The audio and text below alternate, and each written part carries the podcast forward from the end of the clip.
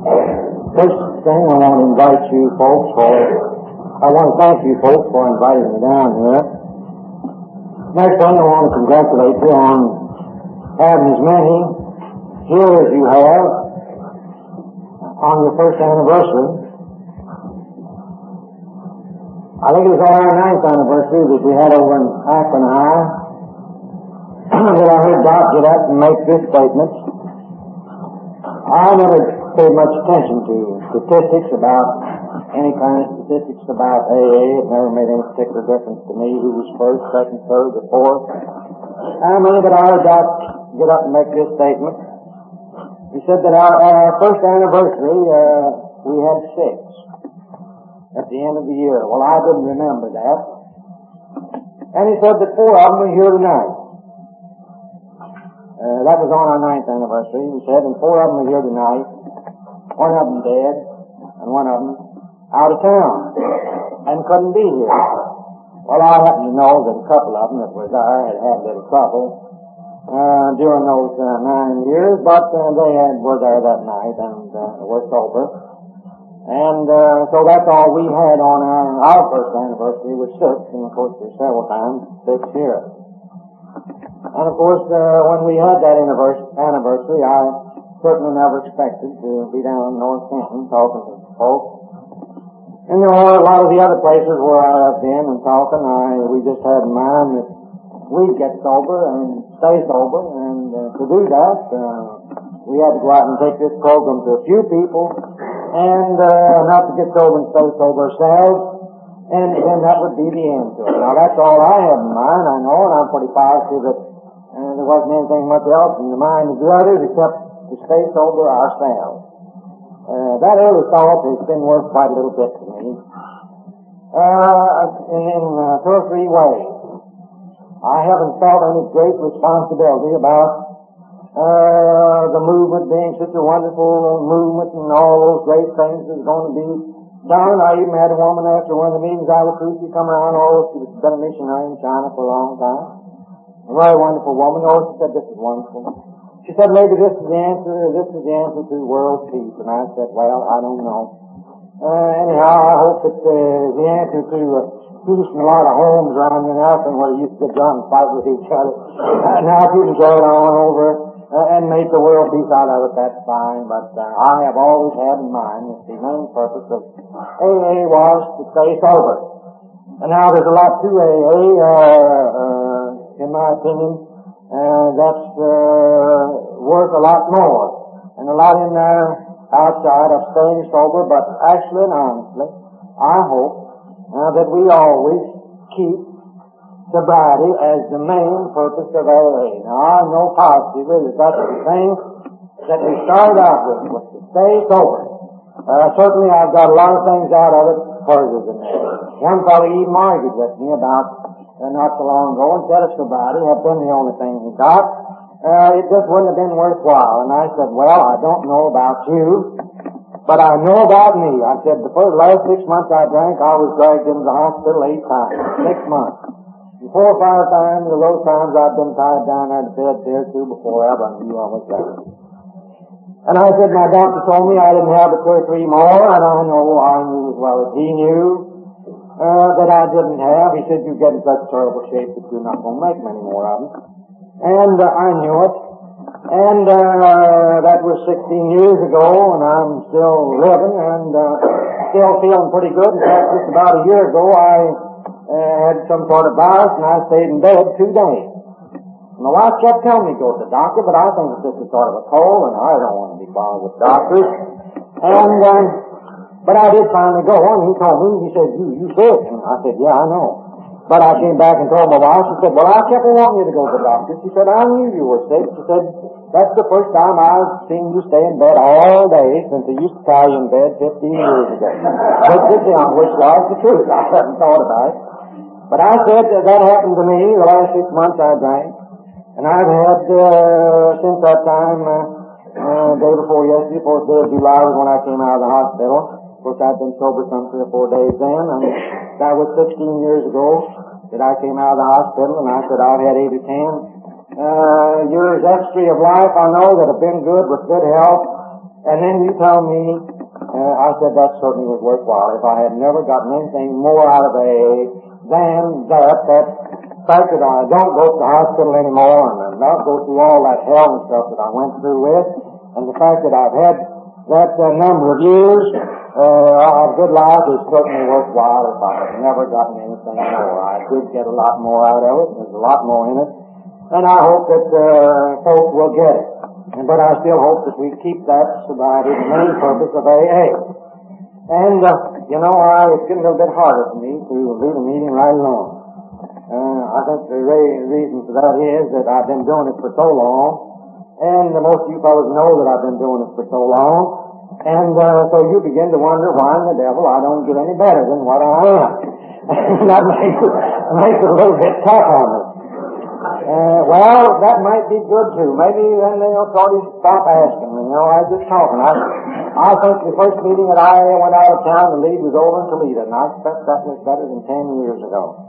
Because I think it was about two years ago I was over in Adrian, Michigan, and I was talking to big fellow there, and I said the first time I was ever over here in, in Toledo, he was up there from Toledo, and I said, that was about uh, seven or eight years, something like that ago. He said, well, I know exactly how long it's been. He said, I haven't been sober but about three weeks. Uh, and I was at that meeting and I've been sober eight years. So it's been better than ten years, the first time as far as I know, that I went out of town. And uh, I've been doing it. And there's a lot of you fellows up back there that can do this as good a job as I can. And uh, you ought to be up here leading this meeting instead of me uh, because you can do it just as well, and it will help you. Uh, because in my opinion, there isn't anything much that uh, helps the person uh, more than leading the meeting. In fact, that was one of the main things that they had in mind when we started out, and when we went to a meeting in the early days, we didn't know when we went who was going to lead the meeting. We went and we had what we called quiet time, and uh, during that quiet time, we used to open our minds uh, with for instruction as to who we thought ought to lead the meeting that night. And then after we uh, did that, uh, sat there in silence uh, for five minutes while they started around and you think, and this fellow say this one, this and that one, and whoever happened to have the most, we pointed to him and said, well, it's you. So he got up there and, uh, and took charge of the meeting and uh, went ahead. And we didn't know until uh, we got there who was going to do it, and that wouldn't be a bad idea to try out, in my opinion, every once in a while here. It helps, fella. It might uh, mess him up a little bit for a minute or two, and did us, but we'll get over it. And uh, I used to say when I started out that if no one was helped in the meeting except me, uh, well, I certainly know I knew I would be by by leading the meeting. It would help. And uh, this idea of uh, these fine speakers and good speakers and so forth being called in. I, I, I never have been uh, too much in favor of that uh, because I've seen some mighty good fellows uh, take a licking on account of the fact that I'm very positive that uh, that idea that they were in demand quite a bit as speakers uh, sort of began to go to up here to the top of their head a little bit, and they got a little proud of it. And uh, fact is, I watched two or three of them, and I was sort of wondering if that wasn't happening, then uh, one or two of them, it certainly happened terribly bad to them. Uh, now that might not have had anything to do with it, but they did fall off and do good, and I sort of wondered. It's, uh, it's a little, now I'm not saying what I got up here to say, uh, but it is a little hard, you know. Uh, I, I, I was lucky. I've been lucky all the way through AA. That's, that's helped me out an awful lot. I never could uh, feel uh, particularly uh, complimented by the reason the fact that they asked me because they happened to ask me just because I happened to be uh, the person, uh, person that Doc and Bill worked on and were successful with. I'm very positive that's the reason they asked me, rather than uh, what I happened to say. Well, uh, I had no control over the fact that they happened to be the ones that uh, that I happened to be the ones that they picked up first, so I never could uh, feel that way about it and uh, that's been been been a help for me.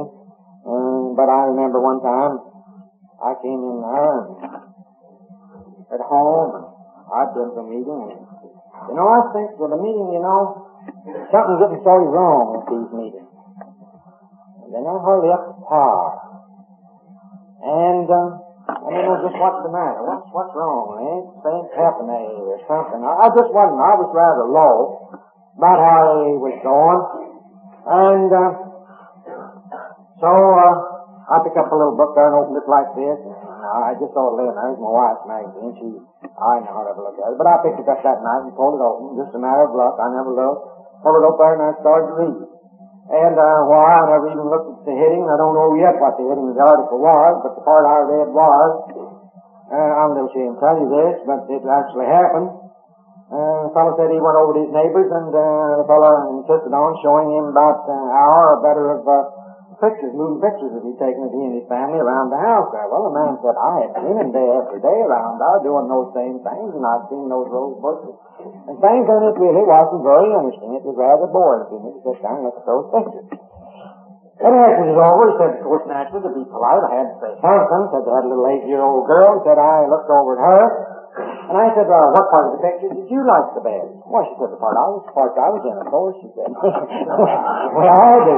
And that came in my mind. Now, you reckon that's what it started to matter? Maybe they sort of uh, slipped up there. Maybe they haven't been paying you hardly as much attention. Maybe you haven't read as many meetings. In the last, uh, I wouldn't tell you this. I'm sort of ashamed of it. Uh, but it might help you. And I said to him, they've been paying as much attention to you as they should, or something like that. That's the reason you're finally hurt. And uh, when I analyzed it down and right down to the fact, I had to come to the conclusion that possibly that might have had something to do with the fact that I thought those meetings weren't hardly entertaining as they had been because I hadn't had the uh, spatial attention uh, that I maybe thought that I ought to have. Uh, although I really never particularly wanted any spatial attention because, and I told them over and over again I don't because I'm very positive and that if anybody else uh, begins to set me up there as uh, somebody to go by and lean on, and give me spatial attention, while the old devil, he'll start giving me spatial attention too. And I've had about all the attention from that boy for the last 15 years and all my life and I, I really want. Now, I don't say that in any sacrilegious way. I mean it. Because he's always right after a fellow. And if he says, oh, well, if I kick Bill out, I can knock a half a dozen, well, he'll concentrate on me, and I don't need any concentration. and uh, that's neither here nor there. But I, I thought about that, that that might happen. And, uh, but the fact, as I mentioned a while ago, that it's the idea of sobriety is the reason that we are primarily in AA, and the fact that I never expected any great world movements or anything like that to go out of it has helped me because in that way I can go ahead and do AA and practice AA the same way it was taught to me, which I'm going to give it to you directly in about, and it only takes me about 10 minutes to do that. That's what I ought to do, of course, and quit, but I keep on talking a long time to get up to it. And uh, it helped me to go ahead and practice and talk AA just the way I learned it, without feeling too much responsibility of what's going to happen to the movement, and uh, arguing with uh, this bunch that wants to do it this way, and arguing with this bunch that wants to do it that way. And now uh, there's quite a little bit of that, you know, that's going on around now. Some of them want this way and some of them want the other way. And I told the fellow today, he came all the way down to Cleveland and bought my dinner to give me help for some things that he thought was so and so. And I just told him, I said, now wait, I learned this AA one way. And I learned AA that the main purpose that I was in AA was not to save the world and not to save a lot of people, but to keep Bill Dotson sober. That's the main reason I'm in there. To do that, I have to take this message uh, two people, uh, now, from now on, they have to take over. I can't keep them sober. I couldn't keep them sober.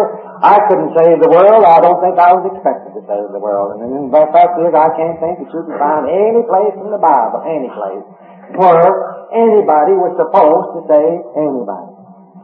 If you go back and read the four synoptic uh, gospels, uh, you'll find just before Jesus uh, ascended, he said, go ye into all the world and preach the gospel. He never told you to save anybody. I even read in the paper today where that fellow minister up there was wanting so and so so he could save a lot of people, see. Uh, I don't think we do that, and I don't think we keep them sober. We can take them the message, uh, but from uh, there on, uh, it's between them and, and this higher power as to what happens. And uh, that's what I've been doing is when they ask me to go around and tell folks uh, the AA program as it gave it to me, and sometimes a few other little things. I've noticed that uh, Uh, I heard a fellow get up and say he came to school Wednesday night, and it's the first time I'd heard him admit it that way. Uh, he said he stayed sober seven and a half years, and then he got drunk, and took him about 15 months to get sober back. Well, that was true, and I knew it, and he's been sober since. Uh, uh, and he admitted that he said I was a terribly intolerant son of a gun. He said, I just didn't have no damn use for these fellows that came in through AA and, and slipped. He said, I just couldn't see it coming. Well, I thank goodness I never had that kind of a spirit. When he comes around and tells me, he said, oh, said, I had a slip. I said to them, you had a slip. You just went out and got drunk. Just exactly the same way I did a hundreds of times after I knew I shouldn't. I went out and did it. You know, that's just what you did. No slipping or anything else. Just start right over again. Uh, of course, uh, maybe AA would look better to the outside world if we uh, saved every fellow that came around and, and uh, said he belonged to AA. I don't know world he belongs to AA. Uh, there wasn't any joining or anything like that when uh, when I came in. And uh, now I ramble around there and talk to you.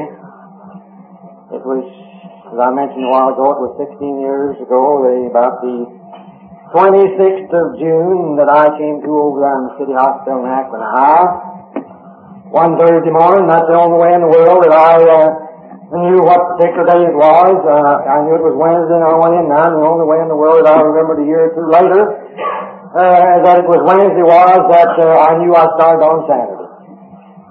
And uh, the last time before that uh, that I had come out of the hospital, I told my wife, I said, for goodness sake, don't let me get in such terrible shape anymore before I get into the hospital. I said, that's been hell the last few times, I tell you. Uh, see if you can get me to go in the hospital. It usually took me about 10, 12 days from the time I took that first drink until I ended up over there in the hospital tied down. It took 10 or 12 days. Uh, a week of it out, round, round like that, me in and out. And then the last week of it up there on the third floor in my home, so I was supposed to be out of town, and if anybody come in, they wouldn't hear me up there. And uh, I just laid up there in, in that bed on the third floor by myself, which wasn't my bedroom, it was on the second. But I'd go up there and hide, and every time I'd wake up, I'd just reach over and get the bottle and take another drink and go back to sleep. And keep that up for about uh, four or five days or a week. Finally, comes a day, you know, you've heard fellas talk about uh, throwing them up, you know, couldn't get them down in the morning. Well, I throw them up, up, up, up like that. But that never made any particular difference to me, because I knew that if I kept on swallowing them, I'd finally get one that would stay down, exactly. And, uh, but, if you do like what I talked to you just about doing, you spend about a week drink, drink, drink, and then last week up there on the floor, just nothing, no eat, just reach over, take the bottle, and go back to sleep. Finally, you wake up someday and look at it and you sit down.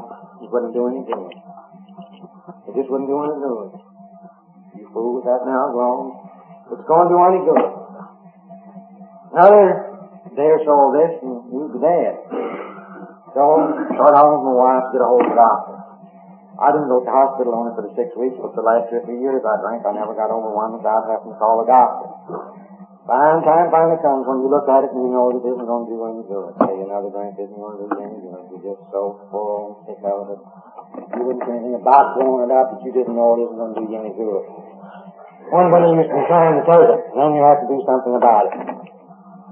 And uh, so I told her not to let me get so bad the next time, so I started on Saturday. Now isn't that odd? I remember just how I took that first week on Saturday. I went home early from the office, figuring that uh, to stay sober.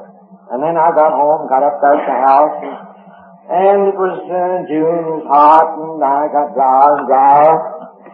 And I wanted to drink worse and worse, and there was a place over there where they sold only liquor and uh, wine and uh, no whiskey. And uh, so I fooled, shook, and bothered and fooled around there. I uh, hadn't had a drink probably for a couple of weeks then, maybe at least that long. And but I was so nervous, and I wanted to drink. And I finally sold myself, and I guess I mean I, I sold my wife. Well, I don't guess I sold either one of us. I don't know, but I I tried to tell her on the idea that I'd just run over there and have a cold cup, some cold glass of beer and come back. It was time for dinner or supper, whichever you call it, about five o'clock in the afternoon. And it was about time to eat, and she had the about ready, and I'll just run over there, and I'll have a couple of cold bottles of beer, and I'll run right back, and eat my supper, and I won't get drunk. Now I know if I'm going to drink a couple of cold bottles of beer, damn if I'm going to eat right after, because I've just wasted. That's all. I'm going to have a trouble. I ain't going to waste a beat glass. But I really thought that that could be done, see? And I guess I, and I even told her I'll take the boy. He's about eight or nine years. I'll take the boy along. And to ensure the fact that I'm going to come back. And, um, well, I don't guess I made her believe it, but she didn't. Anyhow, it went. And of course, about 11 o'clock, she come over and got the boy. and took him home, and she didn't bother me. Of course, I stayed all night. Soon as we closed that up, I went looking for a bootleg joint, where they sold them after hours. And found it. And stayed and went home sometime the next day. And I had told her, for goodness sakes, don't let me get that bad anymore. So somewhere or other, on Wednesday, she coaxed me into the hospital, and I went into the hospital. That's the reason I know it was Wednesday. I hadn't been drinking so long. And I wasn't so bad that morning. And so I came through there on Thursday morning, and uh, my mind was fairly clear because I'd only been drinking since Saturday. And uh,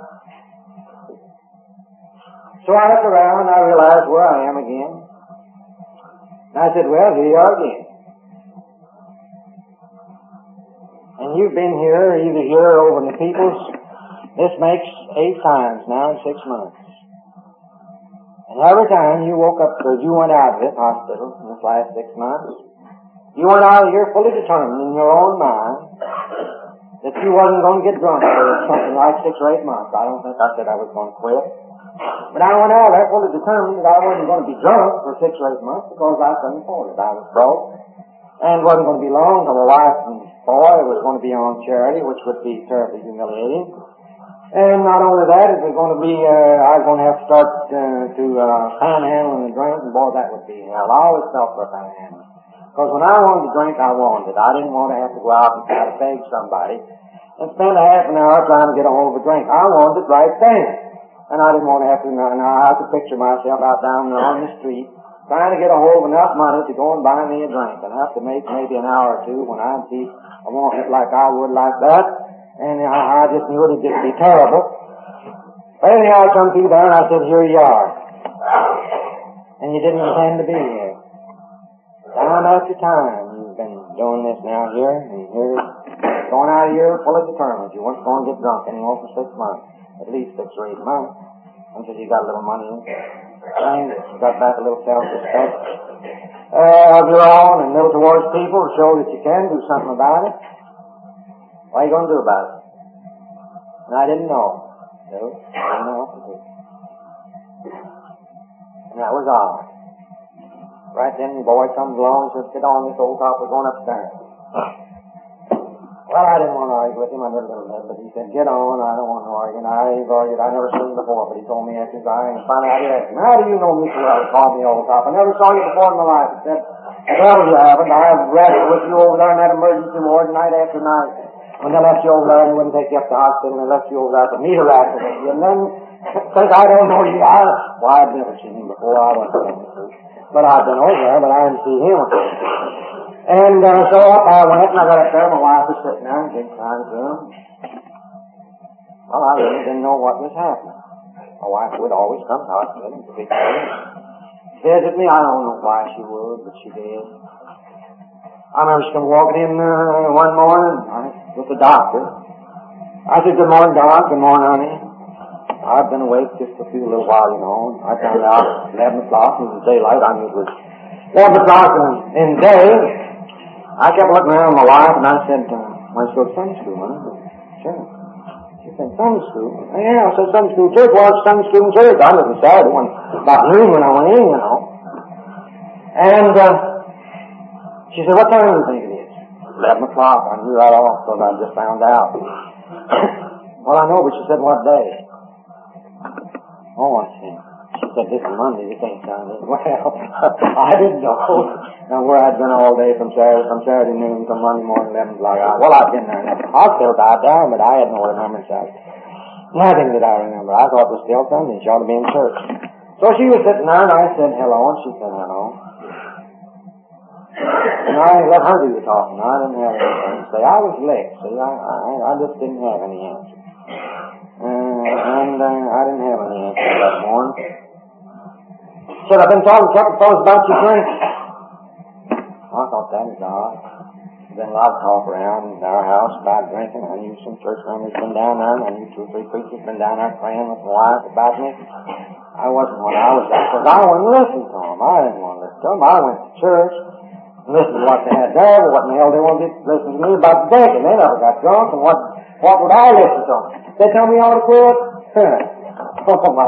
I knew so much more about how I to than you. I knew about how bad my finances were, and I knew that more hours of hell that I went through with night after night. And then tell me I ought quit. What I want to do is, uh, if they could have told me how, but uh, they tell me I ought to, you know. And uh, also tell me uh, how that I could, which I guess I knew probably was right. But uh, it was so tough that way, I just couldn't make it. I just had to be doggone much better than I, I than I just knew I couldn't be that good. And uh, of course, I was pretty much like the woman that the uh, minister was trying to get to join the church. And finally, she said, "Well, minister," she said, "I'll join," but she said, "You'll have to bear with me. You'll have to be easy." She said, "I'm going to have a tough time." She said, "You know, it seems strange, but she said, it seems like everything I like to do is either illegal, immoral, or fattening. She, she said it just won't. So I guess I knew that was the answer, but uh, I didn't know how to get it. That way I, I didn't know how I could make it. I've done a lot of praying about it, but as soon as I started praying about it, so the idea come up about cigarettes and little penny ante poker and going to picture shows, my church found on all those, and they wouldn't even permit me to smoke if I was up there in their basement tonight. I couldn't smoke there. I can get up and go out like we always do when we have a social. We get up and go outside outside the door and smoke. Well, I don't know whether any more smoke down there in the basement as would be outside there, just outside the door or not. I don't know. But all those things would bob up there, and I said, I don't know. I, I, I couldn't. I, I just can't. I just can't. I know I won't be able to be that good. I've done a lot of praying about and all those little things would come up. And I said, yeah, yeah, Lord, I'll, I'll do that too. Sure, I'll, I'll do everything. But I'm a liar, and I know it. Finally, I said, well, there's no use in you lying to the Lord and praying for help when you know you're lying and you're not ready to do them things. Happened to talk in my mind and help me. The next thing she said to me, she said, you're going to quit. And I think, well, where in devil did you ever get any assurance like that? You must have hit a couple of daggone good salesmen. It makes you think, it makes you think, because she said a couple of men, it makes you think that I'm going to quit. I haven't heard you say that for a long, long time. She just didn't say anything about it. And she didn't hear me say I was going to quit. I always, always say, I'll have to cut this out. I'll have to quit this. I'll have to cut this out, you know. I guess I knew I couldn't quit, so I didn't want to go back on my word, and I'd just go around to help her and maybe help myself too, saying that I'll have to cut it out. I'll have to cut it out. Knowing that I couldn't. I remember way back in 1960, and I don't know what year it was because it was uh, my junior year in the university, and of course a certain boy was room with me at that time, and I had been terrible. I was a terrible the night before, and still was that morning, but sick. And I was sitting there on the bed and I was a heaving and a gagging and a heaving and going off. And this little mountaineer, he was worse drunk than I was. He looked over at me and he said, why don't you quit? Dad, you know, all you'd be really joy if it sounded even funnier. And I looked at him as funny as sick as I was and I said, quit. Well, yeah, he said, see, this no trouble. I've done a thousand times.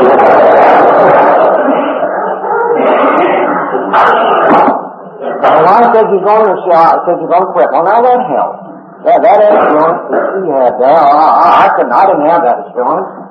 But the fact that she still could believe in me and believe in this program, or believe that she had found something whereby I could quit, well, was a help. As she told me there were a couple of uh, drunks, she said, like you are. I said, man, trouble too, said. I said, they get drunk, and uh, they're trying to quit. And uh, therefore, weak sinners, maybe she didn't say it that way, that's what came to my mind. Well, now that's better. All these other people been coming around here, they come around here to help this poor weak sinner, me. They're all right, but they want to help me. And, uh, but there's nothing wrong with them, but now here's a couple of poor weak sinners that's come to talk to me. Well, now that, that helped my egotism quite a little bit. They admitted that they were just, had the same licking as I had. Well, then you people sort of look down on me. Why don't you use your willpower? yeah. Use your willpower. And I've used my willpower, and you have too. Because when you get sober, you have of fight put on, I can tell you. And if I'd had sense enough, I could have fought that first drink uh, easier than I could have fought it out after I'd been drinking for a week or two. But finally knew that I had to quit and sit there and fight it out. Now, now that, that, that's when you really got a real tough fight put out. Now, you, my preacher, have never gone through that. Sitting now for a bear suitcase and, and a hole and fighting that out to get sober. Get back here. Now, that's a tough job. I used to tell him all the time, I said, you know, it's always was kind of fun to get drunk, but it's hard to get sober. That's what I got into trouble. When I started trying to get sober, that was what, when my trouble started.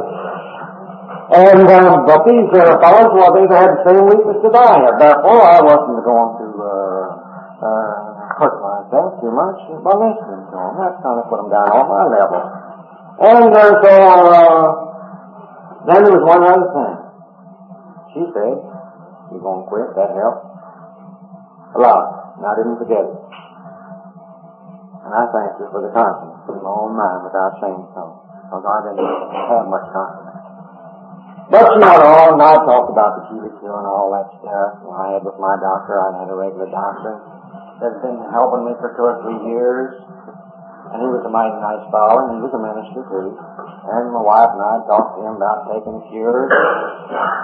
And he said, it won't, it won't do Bill any good. Said he's a confirmed drunkard, I believe that's what he called. He said, I'll prove with him before. And he said, I'm a minister, and I'm a doctor. He said, I ought to have some extra, but I don't have any extra. All in the world I can do is help him through this pain so he can get sober enough to get back to stay sober a few days. But it doesn't work and won't be long. Uh, he'll be calling me again. I know it because I've had him before, but uh, I pretty soon tell him to hell with him. I don't want to be fooled with him, and even me, but he's a good friend of mine, like my wife and his wife. They did more for her, for her than they did for me. And uh, so I think, well, and I said to my wife, next question I said, well, are they going to charge me? And I never forgot that answer. She said, you know, that's the strange thing about it. She said that. We've both been church members for a long time now. I'm not knocking the church down. I'm not. I'm not doing that. But we had been, and had been constantly going, no, I didn't go too regular because I get drunk too often. But uh, I, when I was sober enough, now I went pretty drunk sometimes to church. But uh, so I said, uh, what are you going to charge me? She said, you know, that's the strange thing about it. Said, not only they, they said not only were they going to, no, they weren't going to charge anything, but they said you couldn't pay them a cent if you had a million dollars. And I think that's the devil for us. If they ain't going to get no place that way.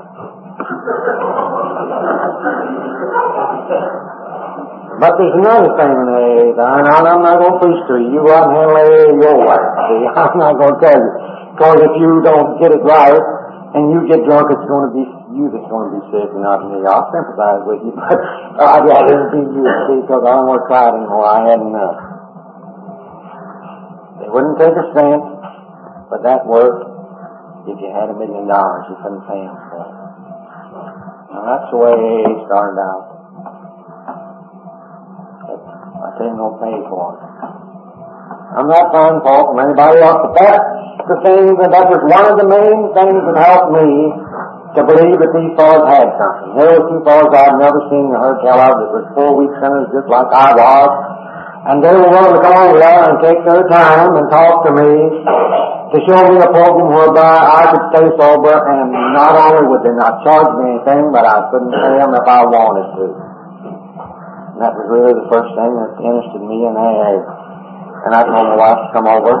And they came over and I could give me this program a long time ago. You see, there wasn't any book then, there wasn't any 12 steps, there wasn't any of this other nice good literature we have, some good and some not so good, and that we have around.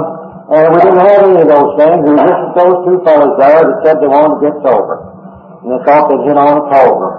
And whereby they could stay sober, and the part of that program was that they had to bring it up to me. And I sort of forgot that last thing because they, they, they told me that was part of the program that they had to bring the thing to me. And here's the program. I say, no 12 steps. No, I, the 12 steps are all right. They're fine. And, uh, but I learned it the other way. They told me that I had to really want to quit.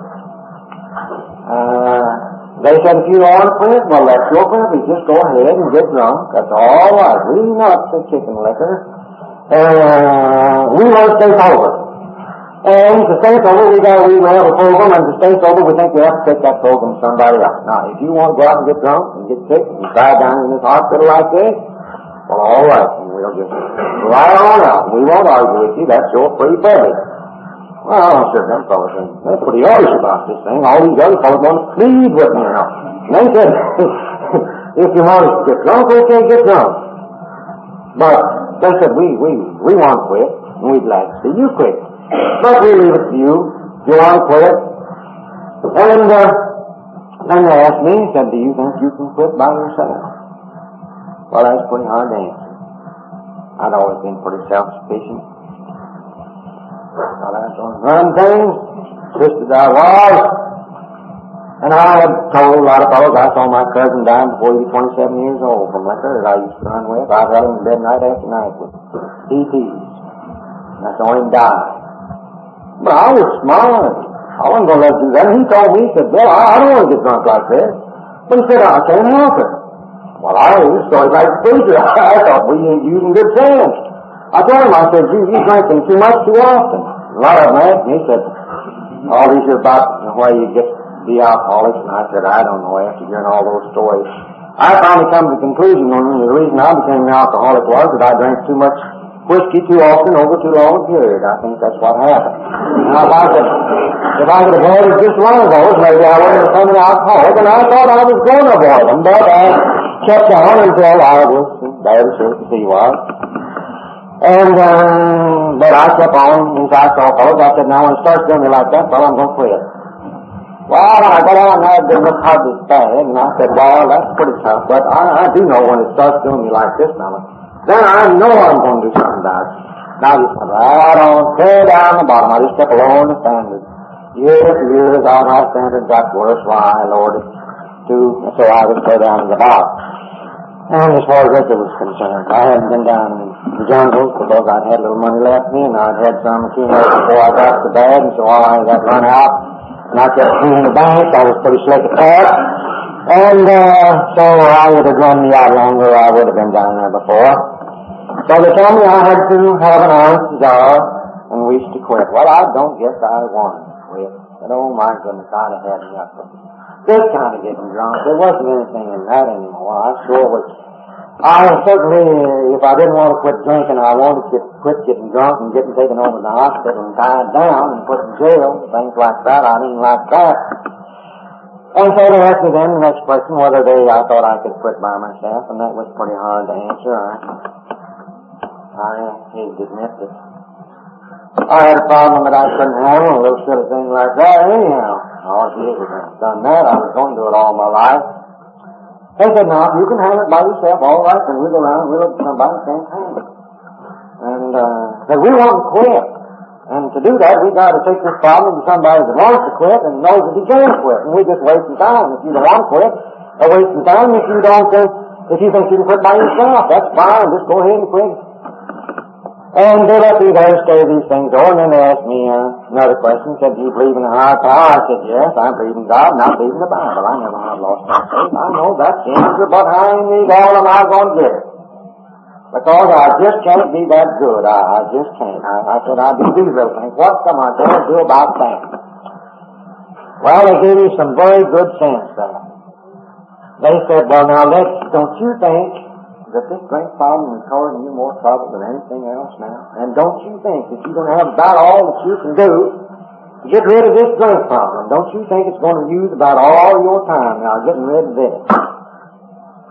Well, I said I wouldn't be surprised. I certainly haven't been doing very good at it. Well, they said, now let's concentrate on the drink, and we'll forget the cigarettes and the opinionated poker and the other little things like that for a while. You concentrate on this thing and you work on that. Then after we get sort of straightened out on that, then, then you start thinking about them other things, and uh, if uh, you still think you'll get rid of that, well then you start working on those. Well, no, I said that's pretty good sense. Pretty good sense. So I said, I, I believe in the Bible, believe in God. I know that's the answer, I, that I, but I haven't been able to get. Then the next question they asked me was, would I be willing in the presence of somebody else? We sort of slipped that. We don't use that exactly that way anymore, but they said, would you be willing in the presence of somebody else go to this higher power, which to me was God, and admit that you have a problem that you can't handle and that you won't help. And they left me there studying on. I had to want to quit. I had to realize that I couldn't do it by myself. I had to believe in some higher power that could help me. And I had to be willing to humble myself enough to go to that higher power and admit that I was, uh, had a problem that I couldn't handle and asked for help. And I stayed there on that old hospital bed and got over into July and I put up a fight. I thought about all the things that I was going to have to give up if I made this surrender. Boy, the old road looked pretty dim dark. I say that straight and narrow sure looked really. I think, boy, I ain't never gonna have no more fun. yeah, that's right. I'm telling you the truth. I said, this ain't gonna be no fun this last dog. Oh, I know now. Man, the devil, he was fooling me, you know. He had them things. He knew what was holding me back. And he was using them things, you know. And I was still pretty worldly. I love worldly things yet. So I went over all those things that they'd said to me, and I went over back over my life, things that I'd thrown away, material things, and other things that I'd thrown away. The material things didn't worry me too much, and although I certainly didn't have any of them left, and the opportunities I had didn't worry me too much. But I then began to think about the humiliation and sorrow and things that I had caused some other mighty fine people. My mother and my wife the boy was getting old enough to know. And uh, I just went back over what kind of a heel I'd been. And I can tell you the thing didn't look very nice. Certainly didn't. I'd had an awful lot of people that had been awful nice to me. My dad and mother sent me to school, and paid money. Uh, they didn't have to board out something to eat to do it, but now I remember I knew that I was drunk back in 1917. My dad got killed in that year, and I was over in school, and I was drunk when they called on the telephone over there. I was pretty drunk, but I was handling it pretty good in those days. They brought him over there to Lexington and died. We had to take him home. I had to take my bottles along with me. But I didn't get real drunk. I was drinking whiskey then in Boston. And uh, then I was my senior year in university, and was the first time I started run. I knew all this very far away, but I made that excuse, and I'll go back to university and finish in the summertime. That if I got away from school and stayed down on the farm, because the summer I went home, I, I had to stay pretty. I did get drunk some, but I had to be pretty careful about Dad because he sold me out and I wouldn't get no more money down in school, and I knew it. So when I got drunk around home on the farm, I had to be mighty careful about it. And uh, so uh, I stayed around there. Then Mom said, well, all right, you'd rather go back to school. So I took that as an excuse, and I stayed around there. Love in April, a part of April, and one day I'm talking to her in the room. And uh, I wanted to drink, and I had my pocket. So I just stepped in the other room. Of course, I already had better sense, and I closed the door right in her face. Pulled my bottle out and started taking a drink, you know. Well, she just opened the door and looked in. She stood there and looked at me a minute and come up crying. She said, are you a drunkard? I said, yes, I guess I am. She said, well, I believe you're a bad girl. We already knew you wasn't a little because the doctor told me. She said, I believe you're as bad as is. Well, I said, almost, Mom. She said, what are we going to do about it? I said, I don't know. Well, she said, I don't either. Said, your dad and I, since you over school, I'm out for four years. All you've learned about is to be a drunkard. I said, I guess that's right. I said, I'll go down and join the army to get sober. Well, I won't go into that story. That was a long time ago. Mom had 13 years after I got sober. And I was awful glad. But I went back over, and I'm going to make, I should have quit already. I went back over all those things that I treated those people, and I said, boy, you sure have been a hero. You don't have very much left now. The rest of the time you better start trying to do something about and make up for some of those things that you've done towards people. So I said, well, Lord, I've had enough of this. I don't want to get drunk anymore. I've had enough. According to what the doctor says and according to what I say, I don't have brain anymore. Days around here, I'm pretty well wrecked. From every standpoint in the world, I'm wrecked. I don't have very much left to turn over to you, but whatever I, what I have left, I'm going to turn it over to you from now on. I'm not going to be the captain of the boat from because, boy, I've been running this boat now for a long time. And I sure have made a wreck out of it. From now on, I'm going to try to find out each day uh, instructions from you. I'm not going to get, when I do even pray, tell you what all the things that I want. You know, there's another thing ought to quit. Some an awful lot of these prayers are almost sacrilegious that we do. For an hour sometimes they'll tell the Lord what He ought to do, what they think the Lord He ought to do down here in. They'll just try it over and over again, tell the Lord what He ought to do all the time. He knows what to do. I'd like to spend a little more time asking the Lord that we might be worthy that we get some of these things that we're asking for. Like the woman told the little boy, he got said his prayer. She said, Mama, how'd you like that? Well, she said that was pretty good, but she said, why don't you spend a little less time telling the Lord what to do and a little, just report for duty and he'll let him tell you what to do. So I said from now on, instead of uh, going ahead and running this thing, telling you to come on, and help me put this over and this over, I'm going to try to find out what you want me to do. I'm going to try to do it. I'm going to try to find out what your will is for me, and I'll do the best that I can to carry it out. I know I'm human, and I won't be able to do it all the time, but I'll keep on trying. If I fall down, I'll go back, ask you again, because I don't want to drink anymore. I've had all this I want. I've just had all I want, and I want to quit. I've had enough. And uh, I'm going to rely entirely upon you. When that old talk about drink starts coming on, I ain't going to carry on that argument. Every time I started thinking about a drink when I was trying to stay dry, an argument came up. Should I, should I? And I could get more excuses somewhere other than why I should. Anyhow, whoever was carrying on the other side of that argument about I should was sure a winner, because he nearly always led me. I said, Lord, when that argument comes up from now on, I'm going to turn that argument over to you, because that's one argument I always lost. And I'm going to let you handle that job, and uh, I ain't going to even start any argument about it. I'll just say, well, now, here, you take this problem over. And uh, I've had enough. I don't want to do this anymore. Anything that I have to give up or anything I have to do, I'm willing to do, and I meant it. I've said that before, but I didn't mean it, and I got wrong. So when these fellows come back, I said, well, I've had enough. I don't get drunk sick anymore. And as I hate to do it, I'll have to admit that I, I can't do anything about it because I know I couldn't, I wouldn't have gone through this. I do believe in that higher power, and I already have gone to that higher power and ask for help, and I'm willing to do it again here or any place in the world. It doesn't make any difference. I'll never be ashamed to admit that I have to go and ask for that help any place where it might be. I've done that, and I'll do it again. I don't know whether I did, did whether I did it or not, but I told them I was willing to. They said that's fine. Now there's one other thing you got to do. You got to go out and take that same program to somebody else. And that's what I'm doing here tonight. I could have made a lot shorter and quit. Not kept you folks. And uh, but you know, these AAs get started talking. I went over to Adrian Mission not so long ago, and as I went along, they told me this story. And it sort of did click, but I forget it every once in a while. There was one of these fellows up talked on and on, you know. The crowd got restless and chump, and he pounded on the desk there with the hammer, and uh, they finally quieted down. They got restless again. This fellow went on and on. He pounded again. That finally quieted down. They got restless again. He got sort of angry, and he hit the desk real hard. Walked over here. And hit this fellow sitting here in front and tried to hit and knocked him out and shot. Fellow sitting there behind reached down like this and grabbed him and picked him up. He said, Are you hurt? Are you? He said, No, I'm still good. He said, Hit me again.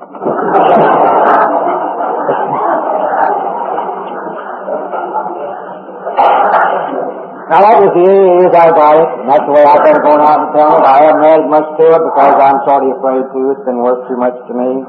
It's meant those eight or ten years of my life. I, I know these last eight or ten years, and I've been in good health and so on. And so I certainly think an awful lot of it because I've heard an awful lot of people say that they were sober as a result of following that program of the 12 steps they were added in as we went along and already learned. You can take those five that I gave you and pretty much spread them out and make 12 out of them. And that was what was done. I've heard so many people say that they were happy and believed in following that program, and I know that there's a lot of people out that are happy and in homes and happy homes that otherwise would have been dead or have been in asylum or they've been in jail tonight, and the program means a lot to me, and I certainly hope we keep it simple along that line. And if you read this uh, um, just last uh, uh, read a uh, grapevine, you'll see the first article in there by Paul de Grief or whatever his name is. He says he was an atheist, he wasn't a drunkard, but he learned. He said he was an absolute atheist. But he said by his association with AA, he has become to believe in God and pray. Now that's worth an awful lot to that man. That's worth an awful lot to him. And he said with his simplicity and the way that we went after, that brought him from complete atheism back to a place where he could pray to God. And I've heard so many people, so many places all around over the country say this. I came into AA solely for the purpose of sobriety, but it's been through AA that I have found God. And I know, and most of you know how well worthwhile that is. That's the reason I hope keep our AA program. I don't get angry because I, particularly I, because I don't feel too much responsibility myself.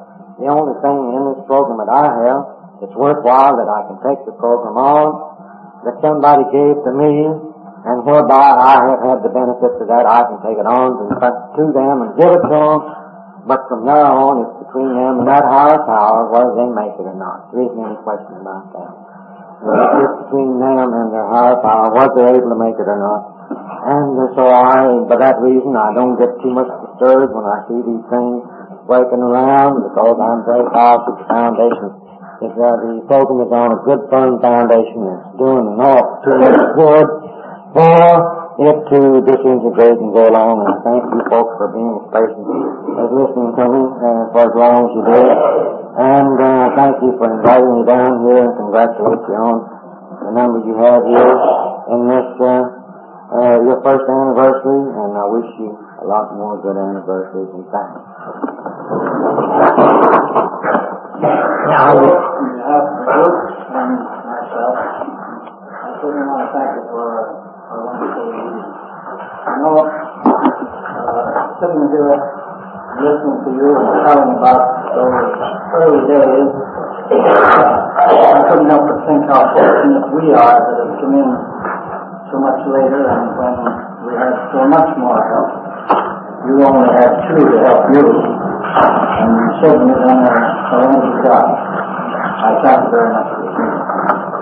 Now, how do you want to be from here on? You have, you have uh, comments, do you? Well, I usually work a kick on now. I always talk long with it. I was hoping for comments now. Well, Bill, I'm always indebted to you. I've heard you good many times, and every time I hear you get those cobwebs away out of my head. Then you kind of confuse me about the program, as I feel sometimes it's being confused, if you get what I mean. That's right. You bring out primarily the first things come first in your program. Another thing you bring out is the words that Dr. Smith says many times in my presence and all of us. Don't louse up the program. Keep it simple. Skills that we put on the program, uh, if they're good, we'll stay in. If they are not good, they will disappear. Not to get too self-important in this program that we think we can dictate things that the all agree with ourselves have already laid down the rules and regulations. Every time I hear you, I go back to my time in St. Thomas when Sid Russell came to see me and uh, Joe Palmer and some of those fellows, some of the first fellows, Paul Stanley, and they told me the same thing that you're telling now. I think if you continue, Bill, and I know you will, going around carrying this message to we younger members, I might say, that this program will continue to grow and grow on solid ground. Thanks very much. Well, you know, I, the program has meant so much to me that I, I'm, I'm, uh, the Lord's been mighty good to me, and I, I don't want him to mess the thing up, because I probably have had all the uh, things really that I'm entitled to from the things I've done, and I certainly don't want to mess this thing up. Bill, I'm sure I was here tonight. We were talking in the back the meeting. We had to come and I heard you. I didn't know, but I do